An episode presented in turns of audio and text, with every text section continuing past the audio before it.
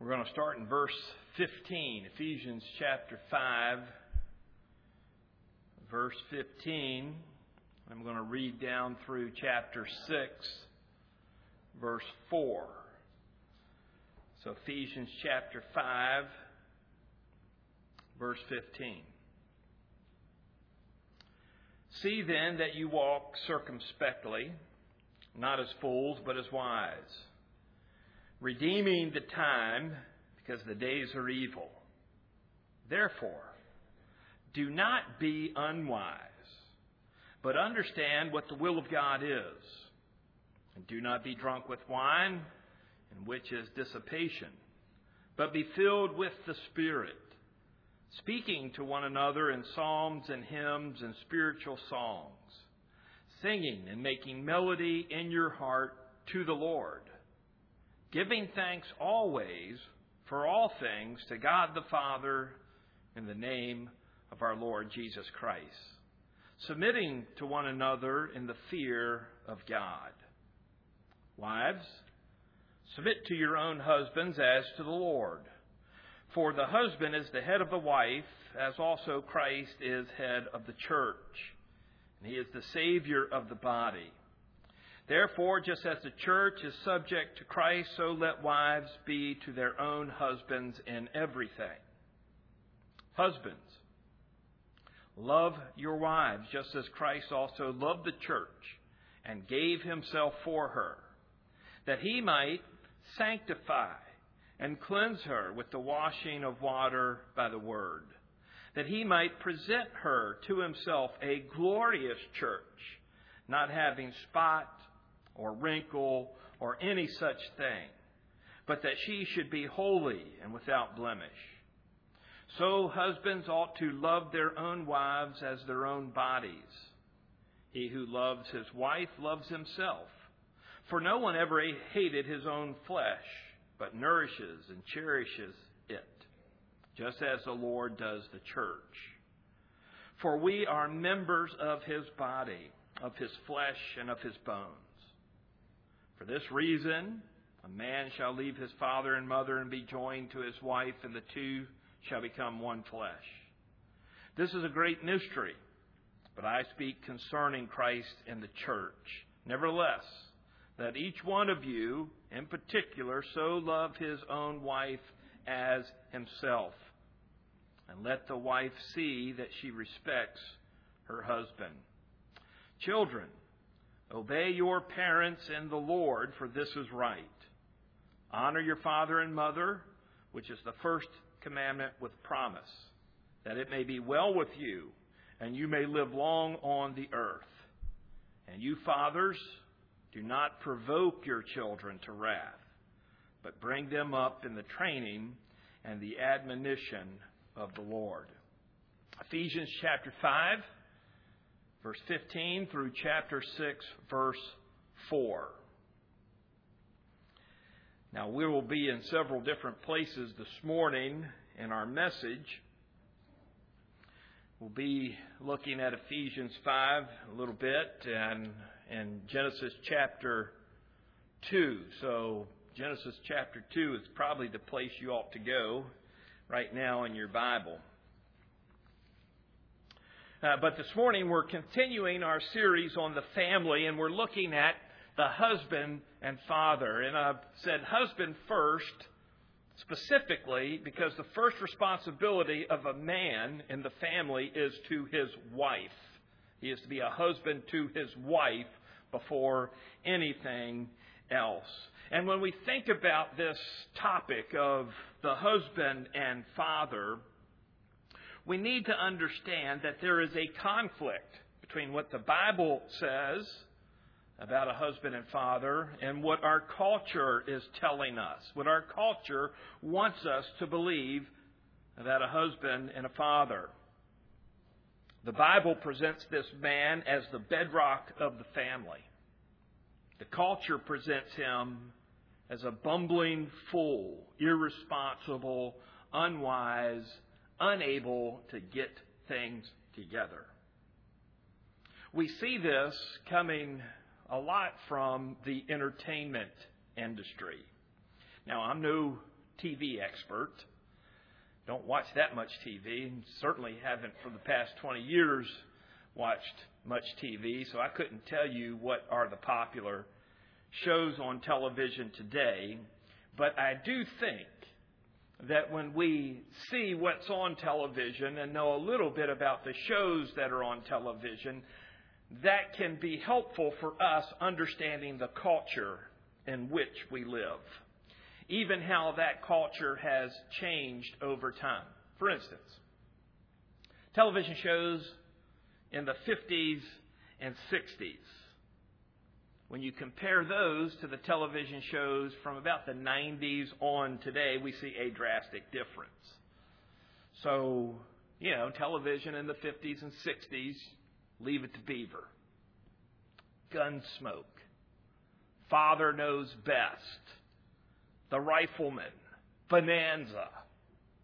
Right? The Andy Griffith Show. You had shows like that. And while we might not agree with the way all men are portrayed in those shows, or even necessarily agree with every particular way fathers and husbands are presented in those shows. In general, the television shows at that time presented the husband and father as wise, responsible, dependable, the person who provides and protects for his family. When you contrast this with television shows in the last 30 years, we have shows like The Simpsons. And if you don't know what The Simpsons are, it's a cartoon and uh, not a very good cartoon. And I won't go on to list all the bad television shows today because I'd run out of paper. We don't have that much paper in the church. But the thing to notice about these shows that we see today is that it was during this time that men start to be presented as something other, something less than the bedrock of the family. In fact, we find that in many contemporary shows, husbands and fathers are almost totally left out. Even if there's a husband or father in the show, He's not an important part of it. Certainly not a part of it that you would look up to. But oftentimes, there's just no husband. There's just no father that is in the show. Uh, but even the entertainment world cannot overcome God's design for the roles and functions of men so even these television shows, even in the entertainment culture that does everything it can to present to us what they want us to believe, even they cannot resist God's design and creation for men. For example, in the movies, strong leading male parts still draw more viewers and more money than strong leading female parts. Why is that? Why do people prefer to see a strong leading male character? Why do they prefer that? How do you explain that? The culture does everything it can not to present that. It doesn't want you to see that. But that's what people prefer. We even see this in sports as well. Think about the NBA and the women's NBA. Our culture would have us believe they're all equal. It's all the same. And it should be the same. The problem with that is that people look at that and they make a choice. And they choose to see strong male roles rather than strong female roles. How do you know this? Well, the women's NBA in 2022 brought in $60 million. $60 million. That's a lot of money, isn't it? $60 million. That was exactly 5.7% of what the men's basketball league brought in. They brought in $10.5 billion. Why is that? Why do people choose to watch strong male roles rather than strong female roles. I think it's because God has created us this way. Uh, even in our culture, our culture going against what the Bible says, we see the error of the so called equality movement. One of the things that our mass culture has tried to do in the past 50 years is to flatten out the differences between men and women. They want to make men and women equal in every way. And in order to do this, what they have done is emasculated men and turned men into wimps and idiots. The error of the ERA movement is not that they wanted women to be viewed as being equal and of the same value as men. The error of the ERA movement is that in order to achieve what they believe is equality, they have not elevated women. They have tried to turn women into men, and they have devalued and lessened men. And for us to understand how a husband and father fits into the family in a culture like this, we have to understand something about how God has created men, how God has created males.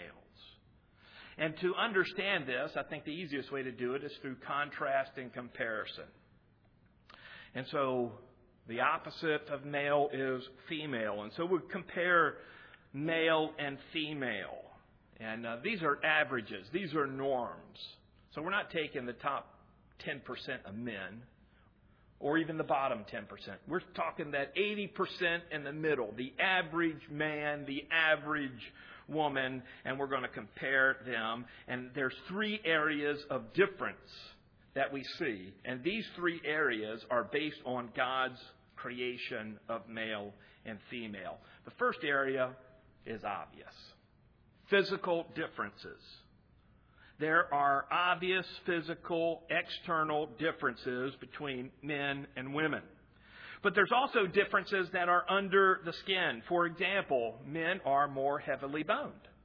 Men are more heavily muscled. This means that men are stronger, can endure more weight and stress on their physical frame, and have more endurance. There's a difference physically. There's also a difference in mental attitude or mindset. Now, I'm not talking about mental capacity. I'm not talking about intelligence. I'm not talking about IQ. I'm talking about their mindset, their attitude, their disposition. Studies have shown that women are more geared to what we might call caring or nurturing roles and occupations, jobs that deal with people, while men are more geared towards task driven occupations, dealing with things. For example, women tend to be nurses, men tend to be doctors. Women tend to be teachers, men tend to be engineers. Men are more task driven, while women are more relationally driven. Women who have careers will stop their careers to have families. Men keep climbing the corporate ladder. And even when a society tries to artificially engineer equality, like the Scandinavian countries, they still find that there is a difference between the jobs, the tasks, and roles that men and women gravitate towards. This is because God has built this into us. Men and women are hardwired by God to do certain things and to be a certain way. Society, no matter how hard it tries, cannot eliminate this. There's also emotional differences between men and women. Men tend to be more emotionally objective. Some people would say that's disconnected. It's not being disconnected, it's just objective. And that means they're more disposed to setting aside their emotions and moving on with the task at hand.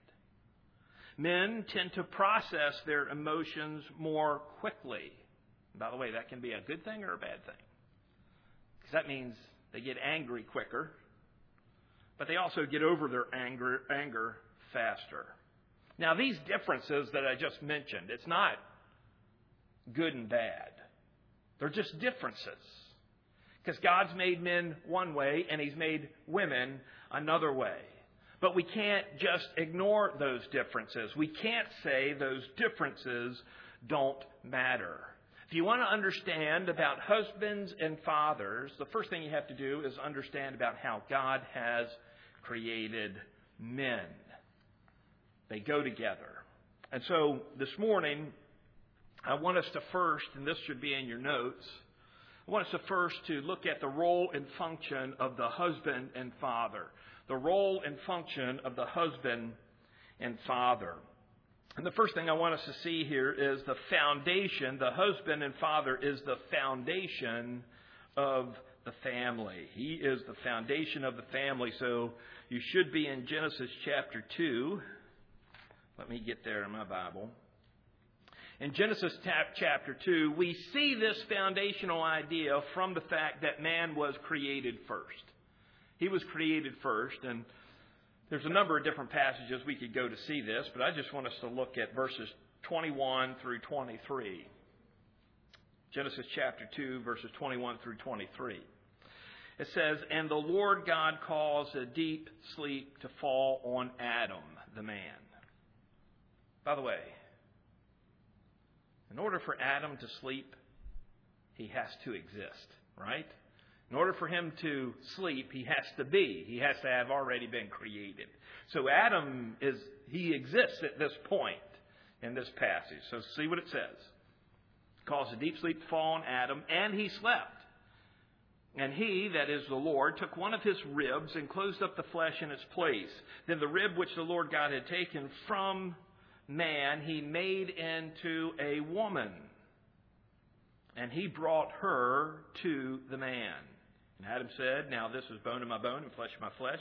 She shall be called woman because she was taken out of man. So there's an order in creation that shows us that man is the foundation. He was created first and then the woman. We also see this idea of the man being the foundation of the family from the creation function. In verse 24, you're in that same chapter, look at verse 24. It says, Therefore, because everything that was just said, therefore, a man shall leave his father and mother and be joined to his wife, and they shall become one flesh. So the man is the initiator, the starter, the beginning of the marriage. And a family comes from the marriage. So the husband and father is the foundation of the family. We learned last week that the family was the foundation of society and the church. So here this morning we learn that since the man is the foundation of the family, he can also be seen as the foundation by extension of society and the church. So the man is the foundation. Secondly, we see here the husband and father is the leader of the family. The leader of the family. So we read about this in our passage this morning in Ephesians 5:23 and and I think if you're going to try to keep up with me in your Bibles you're going to have a hard time. Okay? So you might not necessarily want to keep up. Not everything I say is going to be in your notes. Um, but Ephesians 5:23 tells us explicitly, "For the husband is the head of the wife. He is the leader." There's uh, two places in our New Testament where Paul uses the creation order that we just read about in Genesis chapter 2. Two places where Paul uses the creation order to show us something about the relationship between a man and a woman. In 1 Corinthians chapter 11 verse 3, it says this. But I want you to know that the head of every man is Christ, the head of the of woman is man, and the head of Christ is God. So did you get see that? The head of man is Christ, the head of woman is man, the head of Christ is God the Father. Then in verse 7 through verse 9 in that very same chapter it says, For a man indeed ought not to cover his head, since he is the image and the glory of God. But woman is the glory of man. For, explanation, for man is not from woman, but woman from man. Nor was man created for the woman, but the woman for the man. And so Paul is expressing here in these verses about the relationship between a man and a woman. And he's simply basing this relationship that the man is the head of the woman on creation, on the creation account.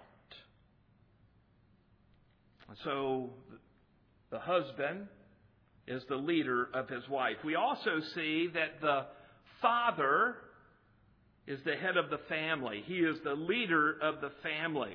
And uh, I've just, there's a number of passages we could go to. I've just chosen Ephesians 6, verse 4, to illustrate this point for us this morning. Ephesians 6, verse 4.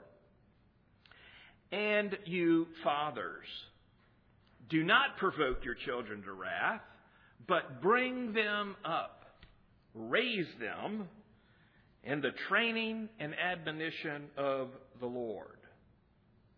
Now, who's responsible to raise the children? Who's responsible before the Lord to raise the children according to this verse? It says fathers, doesn't it? Why? Because they are the head of the family.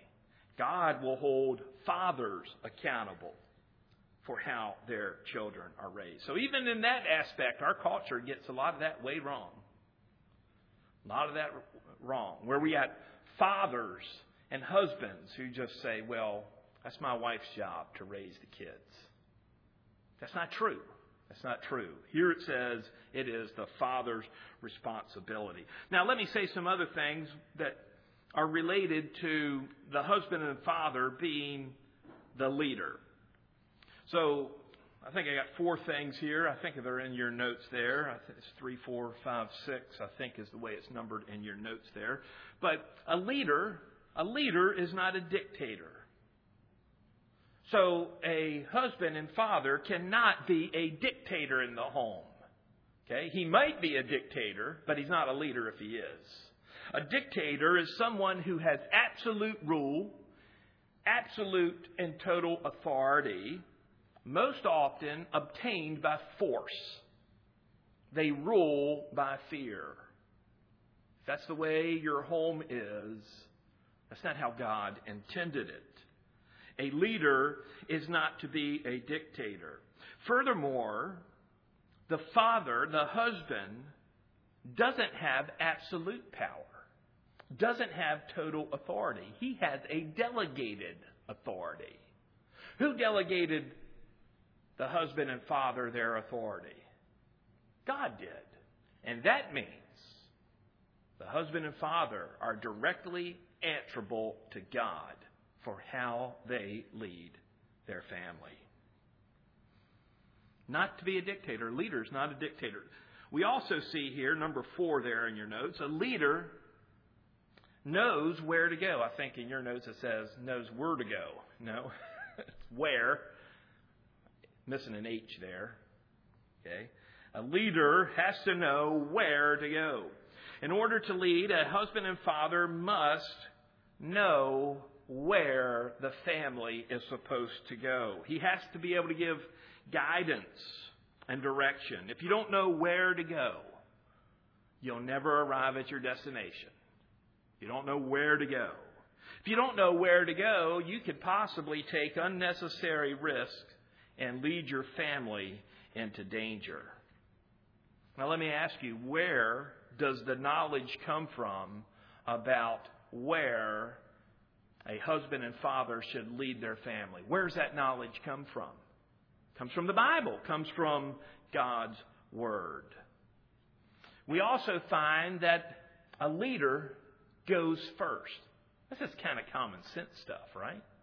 A leader goes first. In order to lead, a husband and father has to go first. This means that the leader is first in leading the way, in clearing the way for those who follow him. A husband and father is to lead by setting the example, by giving an example for his wife and children to follow. Finally, a leader must be followable. Followable. If a husband and father can't be followed, then they're not a leader. By the way, what are some of the ways, think about this, what are some of the ways that a father, that a husband can become unfollowable, followable, where he can't be followed? What are some of the ways? If they're in biblical error, false doctrine, your family cannot be expected to follow the leader if the leader is going into false doctrine. Immoral activity. A wife and kids cannot be expected to follow the husband and father into sin. And then there's just plain foolishness, unsound thinking, leading the family into things that are just destructive to it. If a father does this, he cannot be followed. If you're going to be a leader, you have to be uh, someone that your family can follow. When a leader cannot be followed, they will discourage or even kill the ones trying to follow them. I mean, this would be like me grabbing the kids after church. After we ate, we would eat first before we left. Potluck Sunday. And uh, we would drive out, and I'd say, We're going on a 15 mile hike. And by the way, here's your 40 pound pack that you all have to carry. Each of you gets a 40 pound pack. Follow me, I'll lead the way. How many of them do you think would be able to make it? 15 miles, 40 pound packs. I can give you the answer to that. None. I would do it. I might die at the end of it, but I would do it. But uh, it's unreasonable to think that they would follow me doing something like that. When a father and husband leads his family in ways that are related to false doctrine, immoral activity, or in foolishness, he only discourages his family and leads them into dysfunction. So a father, a husband, is not only the foundation of the family, they are the leader of the family, and they must lead correctly. The third role that we see, the third role is the role of provider. The husband and father is to be the provider for the family. Now, this provider role is something that God has given to the man even before he had a wife. So, Genesis chapter 2. Genesis chapter 2, verse 15. In the context of this passage, we see that in verse 8, God plants a garden called Eden. So we call it the Garden of Eden. We see that this garden is described in verses 9 through 15, and we see in, uh, excuse me, 9 through 14, and we see at the beginning of verse 15, God places the man in the garden. He places the man in the garden. He provides a place for him, and then he provides work for him. He says that he's supposed to care for the garden. He is to tend it and keep it. And then God provides food for him in verse 16. He says, You can eat of all the trees of the garden. Verse 17 is, You can't eat of the tree of the knowledge of good and evil. So you can eat of everything but this one tree that's in the middle of the garden. What I want you to see here is that there's a connection between the task that God has given the man to tend the garden and the food that he gets from the garden. He's providing for food. He's providing himself for food. And this all happens before he's ever given a wife.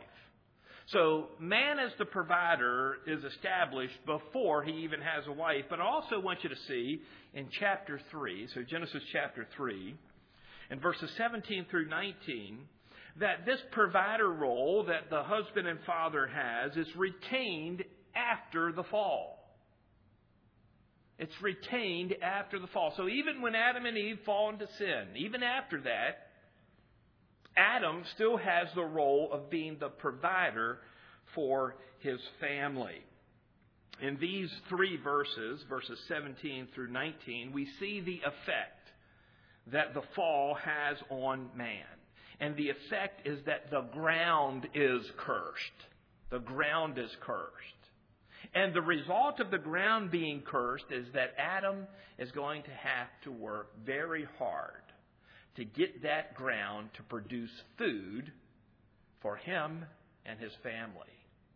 But guess what he does? He still has to be the provider. He still has to provide the food for his family. So the husband and father are to be the provider for the family. And I, we got to have a a proper perspective on providing. And we can, we can boil this proper per- perspective on providing. There's too many P's in that phrase. Proper perspective on providing.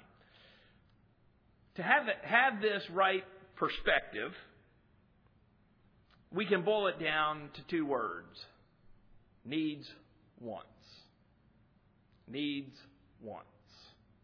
The father, the husband, is to provide for the needs of his family, not necessarily the wants of his family. People need food. They want filet mignon. Okay? There's a difference. People need clothing. They might want the latest fashions. And so a father and husband might not provide all the same luxuries to his family as the Joneses down the street. But that doesn't mean he's an inadequate or bad provider. You know, sometimes there's just situations with families where the husband is on a John boat income and can't provide a yacht. You know, he has to provide what is needed and what is necessary, not what is extra and not what is wanted.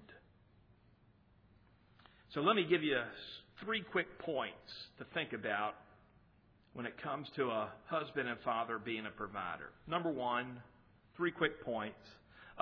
For a provider, to be a provider, the father, the husband, must work. He has to work. To be a provider, you have to work. The Bible says if you don't work, you don't what? Eat. If you don't work, you don't eat. You got to work. So a provider must engage in some kind of activity that produces for the family. Some kind of activity, any kind of activity that produces for the family. He is to be a provider. It's his responsibility to do this. Secondly, to be a provider, the husband and father must sacrifice. He has to put the needs of his family before his own needs. He has to sacrifice.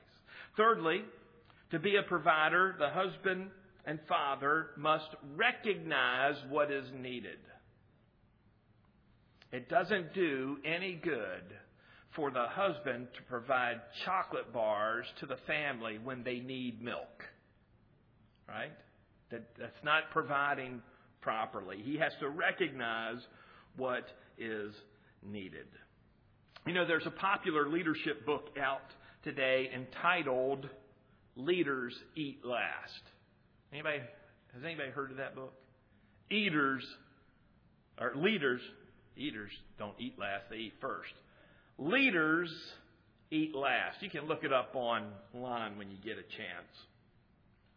Um, this principle that leaders eat last has become popular in the last 10 years since this book was written in the corporate world, trying to teach corporate executives how to be good leaders. The military's been teaching this for decades.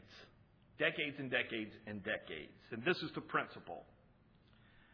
When the leader is the provider, when the leader is the provider, he ensures those who are under his charge are taken care of first before he takes care of himself. Good principle. The husband and father, as the provider, must make sure the needs of those he has been charged with taking care of are cared for first. So, husband, father, he's the foundation of the family, he's the leader of the family, he's the provider of the family. One more, he is the protector of the family. The protector of the family. I want us to think about the job of being a protector here for a little bit. Uh, to be a protector, the father, the husband, must be situationally aware. Situationally aware. In other words, he's on the lookout for danger. He's aware of what's happening around him at all times to see if any danger might be coming. You all know people who drive a car and the only thing they pay attention to is the five feet around their car. That's it. Okay? That would be a bad protector. That this kind of person is the kind of person when they drive a car, they notice everything that happens around them. They see the deer running across the field towards the road. They see the person coming at them who's swerving a little bit. They see the person coming up to a stoplight, and it sure does look like they're going a whole lot faster than they ought to be to get stopped at that light. A, a protector is aware of all the situations that are around them. This is what the husband and father is to be. Also, to be a protector, the father must be a shield, a shield from present danger. And finally, to be a protector, the father must act. He must act. You know, husbands and fathers cannot be protectors of their family if they're so engrossed with themselves that they can't see the dangers out there that their family is presented with. Husbands and fathers cannot be protectors if they are more worried about their own self preservation than preserving their family. To be a shield means you put yourself in between your family and the danger. You take the hit so they don't have to. To be a protector means you must act, and you must act decisively. You might have to take preemptive action. You can't date that boy. You can't watch that. You can't do that. All because you're trying to protect them from physical danger. Another area, or let me talk about the areas of protection. So that's the job of a protector. Well, what about the areas of protection? There are three areas to note there's the physical, there is the emotional, and there is the spiritual. A husband and father must protect his family from physical dangers, from emotional dangers, and from spiritual dangers. You know, part of the job of the Secret Service is to protect the President and Vice President of the United States. And in order to do that, they are constantly on the lookout for potential dangers potential dangers. They're looking everywhere for potential dangers. And they will shield their protectee with their own bodies in order to get that person to safety. And they will take action to remove whatever dangers are out there. For a husband and father, this could be as simple as making sure the family vehicle is taken care of. You're protecting your family from physical dangers. It might be something a little bit more involved, telling your children you can't be out after a certain time. You can't go to that area. You can't be with those people. You're protecting them from physical danger. There's also emotional dangers that the father needs to protect his family from. This is bad relationships bad relationships. The father needs to protect the family from these things. And then there's spiritual dangers. The most effective way for a husband and father to protect his family from spiritual dangers is preemptive action. This means bring the family to church. It is not the mother's responsibility to make sure the kids are up to go to church. The father should be leading the family in going to church and wanting to go to church. Another way that the father protects his family spiritually is he corrects false doctrine. The spiritual leader in the family is the father. It is not the church, and it is not the pastor. The pastor's job is to equip the father so that he can lead his family spiritually. So these are areas where the father and husband must protect his family. And this, uh, this word protection, it's a defensive word, right? When we say protect, it's defense. Well, sometimes the best defense is what? A strong offense. So the father and husband must prepare his family in each of these areas in order to protect them. In many ways, in many ways, the husband and father is to be a shepherd. Think about that. I'll give you five seconds to think about the connection between being a husband and father who's the foundation of the family, who's the leader of the family, who's the provider for the family, and who's the protector of the family, how that relates to being a shepherd. A shepherd loves his sheep. A shepherd sacrifices his, for his sheep. A shepherd is selfless. He is hardworking. He is a provider and he is a protector. Good shepherds don't abuse their sheep. Good shepherds always do what is best for their sheep. Husbands and fathers are called to be the shepherds of their family. Now, there are certain challenges. There are certain challenges that a husband and father faces. And I just want to run through these real quick. You already know these. I'm just going to remind you of them, but there are certain challenges that every husband and every father faces. The first challenge is the sense that this is an overwhelming responsibility. that can be a challenge. Know, some men when they're faced with the responsibilities of being a father, they totally shut down and leave. They're overwhelmed with the idea of that responsibility.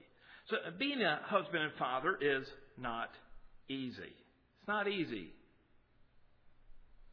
But we must never give up. We must never give in. We must stick with it. We must be faithful and if we are godly husbands and fathers, we will be rewarded for that. Another challenge is a sense of failure. This is the father who sticks around, but he knows how bad of a father he is. Don't you think it's ironic? Always, this always makes me smile a little bit when I think about this. In, in life in general, who are the people that get married? Young people. Who are the people who have babies? Young people. Who are the people most ill equipped to do either of those things? Young people. And God's designed it that way. God's designed it that way. And if He designed it that way, he must have provided us with the ability to fulfill those roles and those functions in life. And so we get into those situations. We get married, we have kids, and it's not too long after you're married or after you have kids that you find out, I don't do this very well. I am not perfect. And then you got to deal with everybody else's advice about how you should do it. But you have this sense of failure that you've done this. Well, the reality is, it's not a question of will you fail as a husband or father. The issue is when you will you fail because you're not perfect. And I'm not excusing bad behavior here. I'm just recognizing the reality of failure. The real issue is what do I do when I fail? When I fail as a husband, this applies to women as well, but your turn's next week. So when I fail as a husband, what do I do? When I fail as a father, what do I do?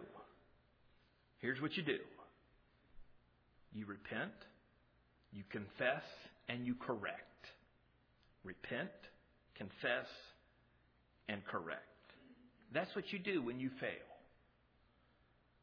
So don't let failure stop you from being a husband and father. Another challenge that we face is the constant devaluing of men by our culture. Our culture is constantly devaluing men, especially husbands and fathers. We are immersed in our culture. You don't have a choice about that, by the way. You don't have a choice about that. Every group of people that we have seen who has tried to isolate themselves from the culture around them are always still affected by the culture. The Amish haven't been able to isolate themselves no matter how hard they try. In, in the biblical time period, there was the Essenes who thought if we just go out and live in the desert and isolate ourselves, we won't be affected. Didn't work. Didn't work.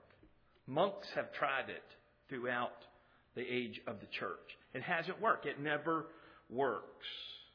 We always have that pressure of our culture trying to tell us that we ought to be something other than what the Bible says we ought to be.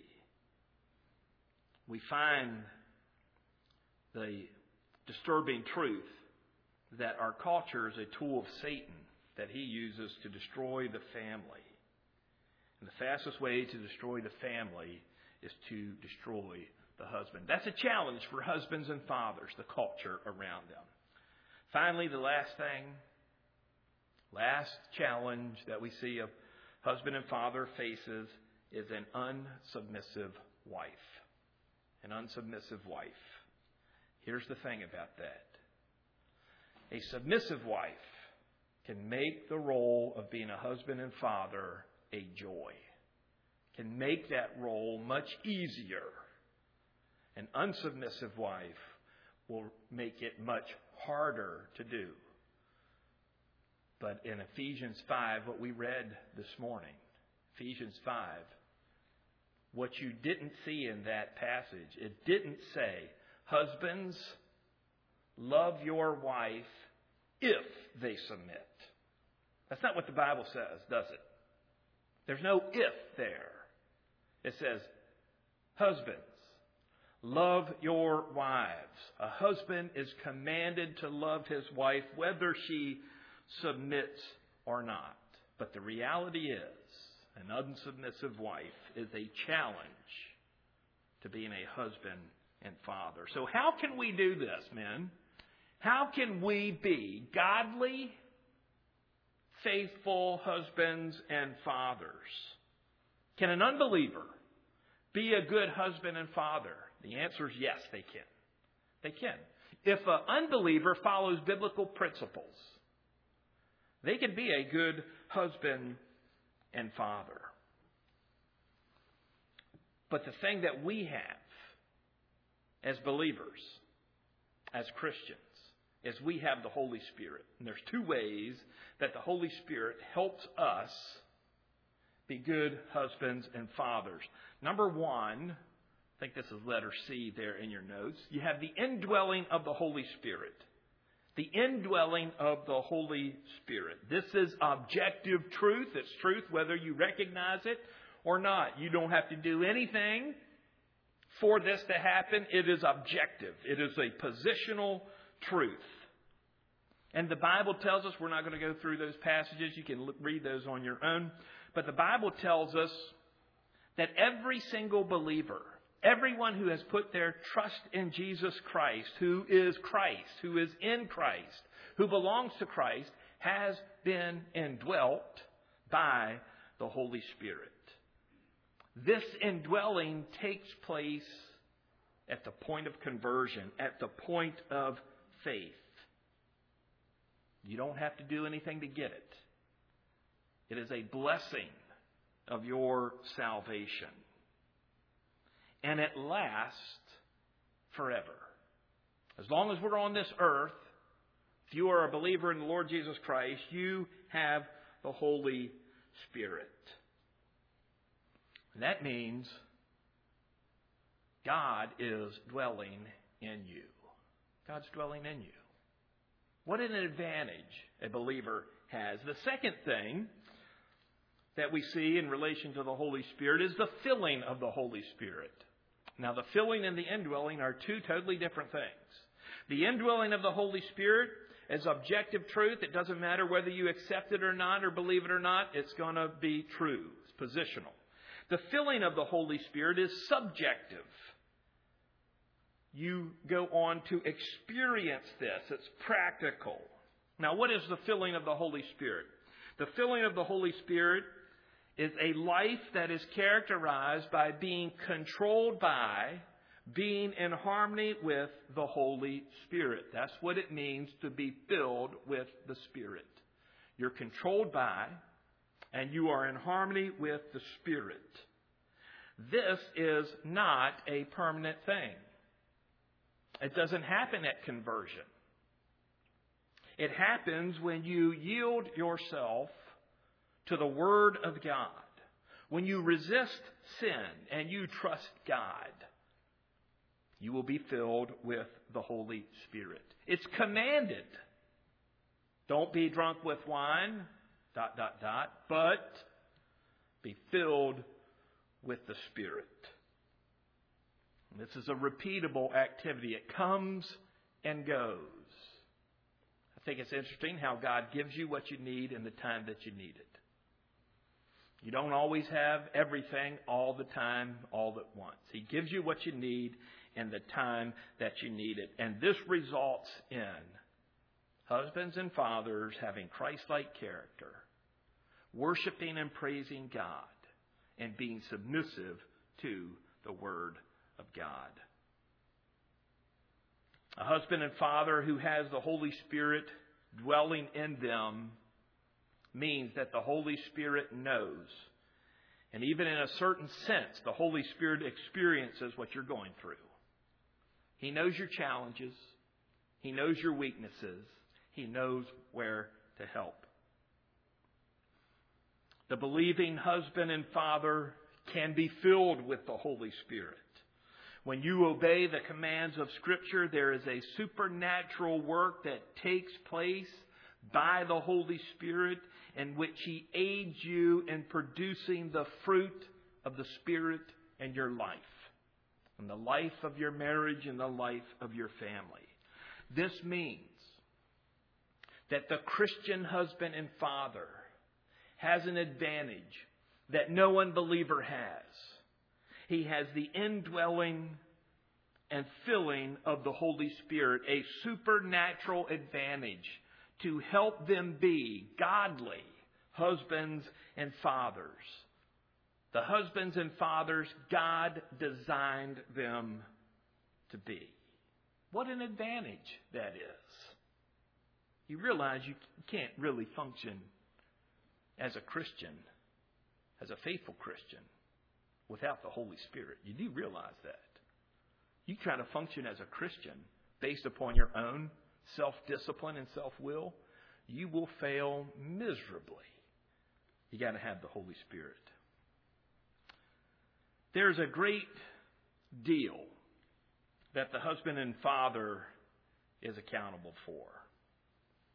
They can be the downfall of the family The husband and father, can cause the downfall of a family. They can cause the downfall of a society and even a local church, but they can also be the solution. They can also be the one who elevates the family, society, and a church. The challenges are great. I think we recognize that. The challenges are great. Satan and those who serve him are actively and aggressively trying to destroy husbands and fathers. But if you are a believer, you can be an overcomer because 1 John 4 4 Greater is he who is in you than he who is in the world. Not greater is he who is with you, greater is he who is in you than he who is in the world. Let me close with this King David. As King David is dying, he brings Solomon in. He's going to give his son Solomon some advice. So in 1 Kings chapter 2, he's giving him this advice. And there's just two verses, verses 2 and 3, that I want to read here. David says to Solomon, I go the way of all the earth. Be strong and prove yourself a man. And keep the charge of the Lord your God to walk in his ways, to keep his statutes, his commandments, his judgments, and his testimonies, as it is written in the law of Moses, so that you may prosper in all that you do and wherever you turn. David said this in connection to the promise God had made him in the Davidic covenant. But there is a broader principle here as well. Husbands, fathers, be strong. Prove yourself a man by obeying the Lord. Just stand with me as we close in a word of prayer.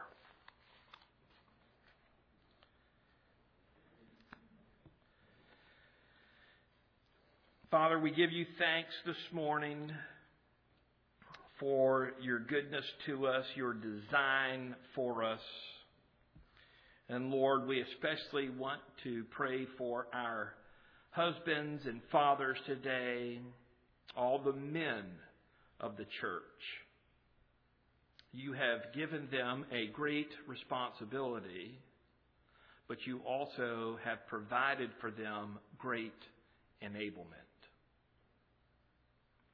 as Christian men this morning, Father, it is our desire to be godly men. Men who are the foundation for our family. Men who lead our family well in your way.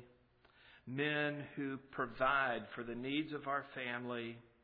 And men who protect our family from all danger and Father, we admit to you this morning we are totally and utterly incapable of doing those things on our own. Even if there was a whole platoon of us, Father, we know we couldn't do those things without you.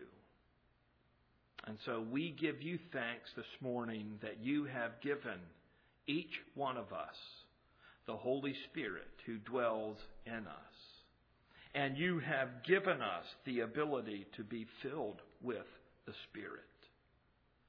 Lord, help us to live lives that are wise before you.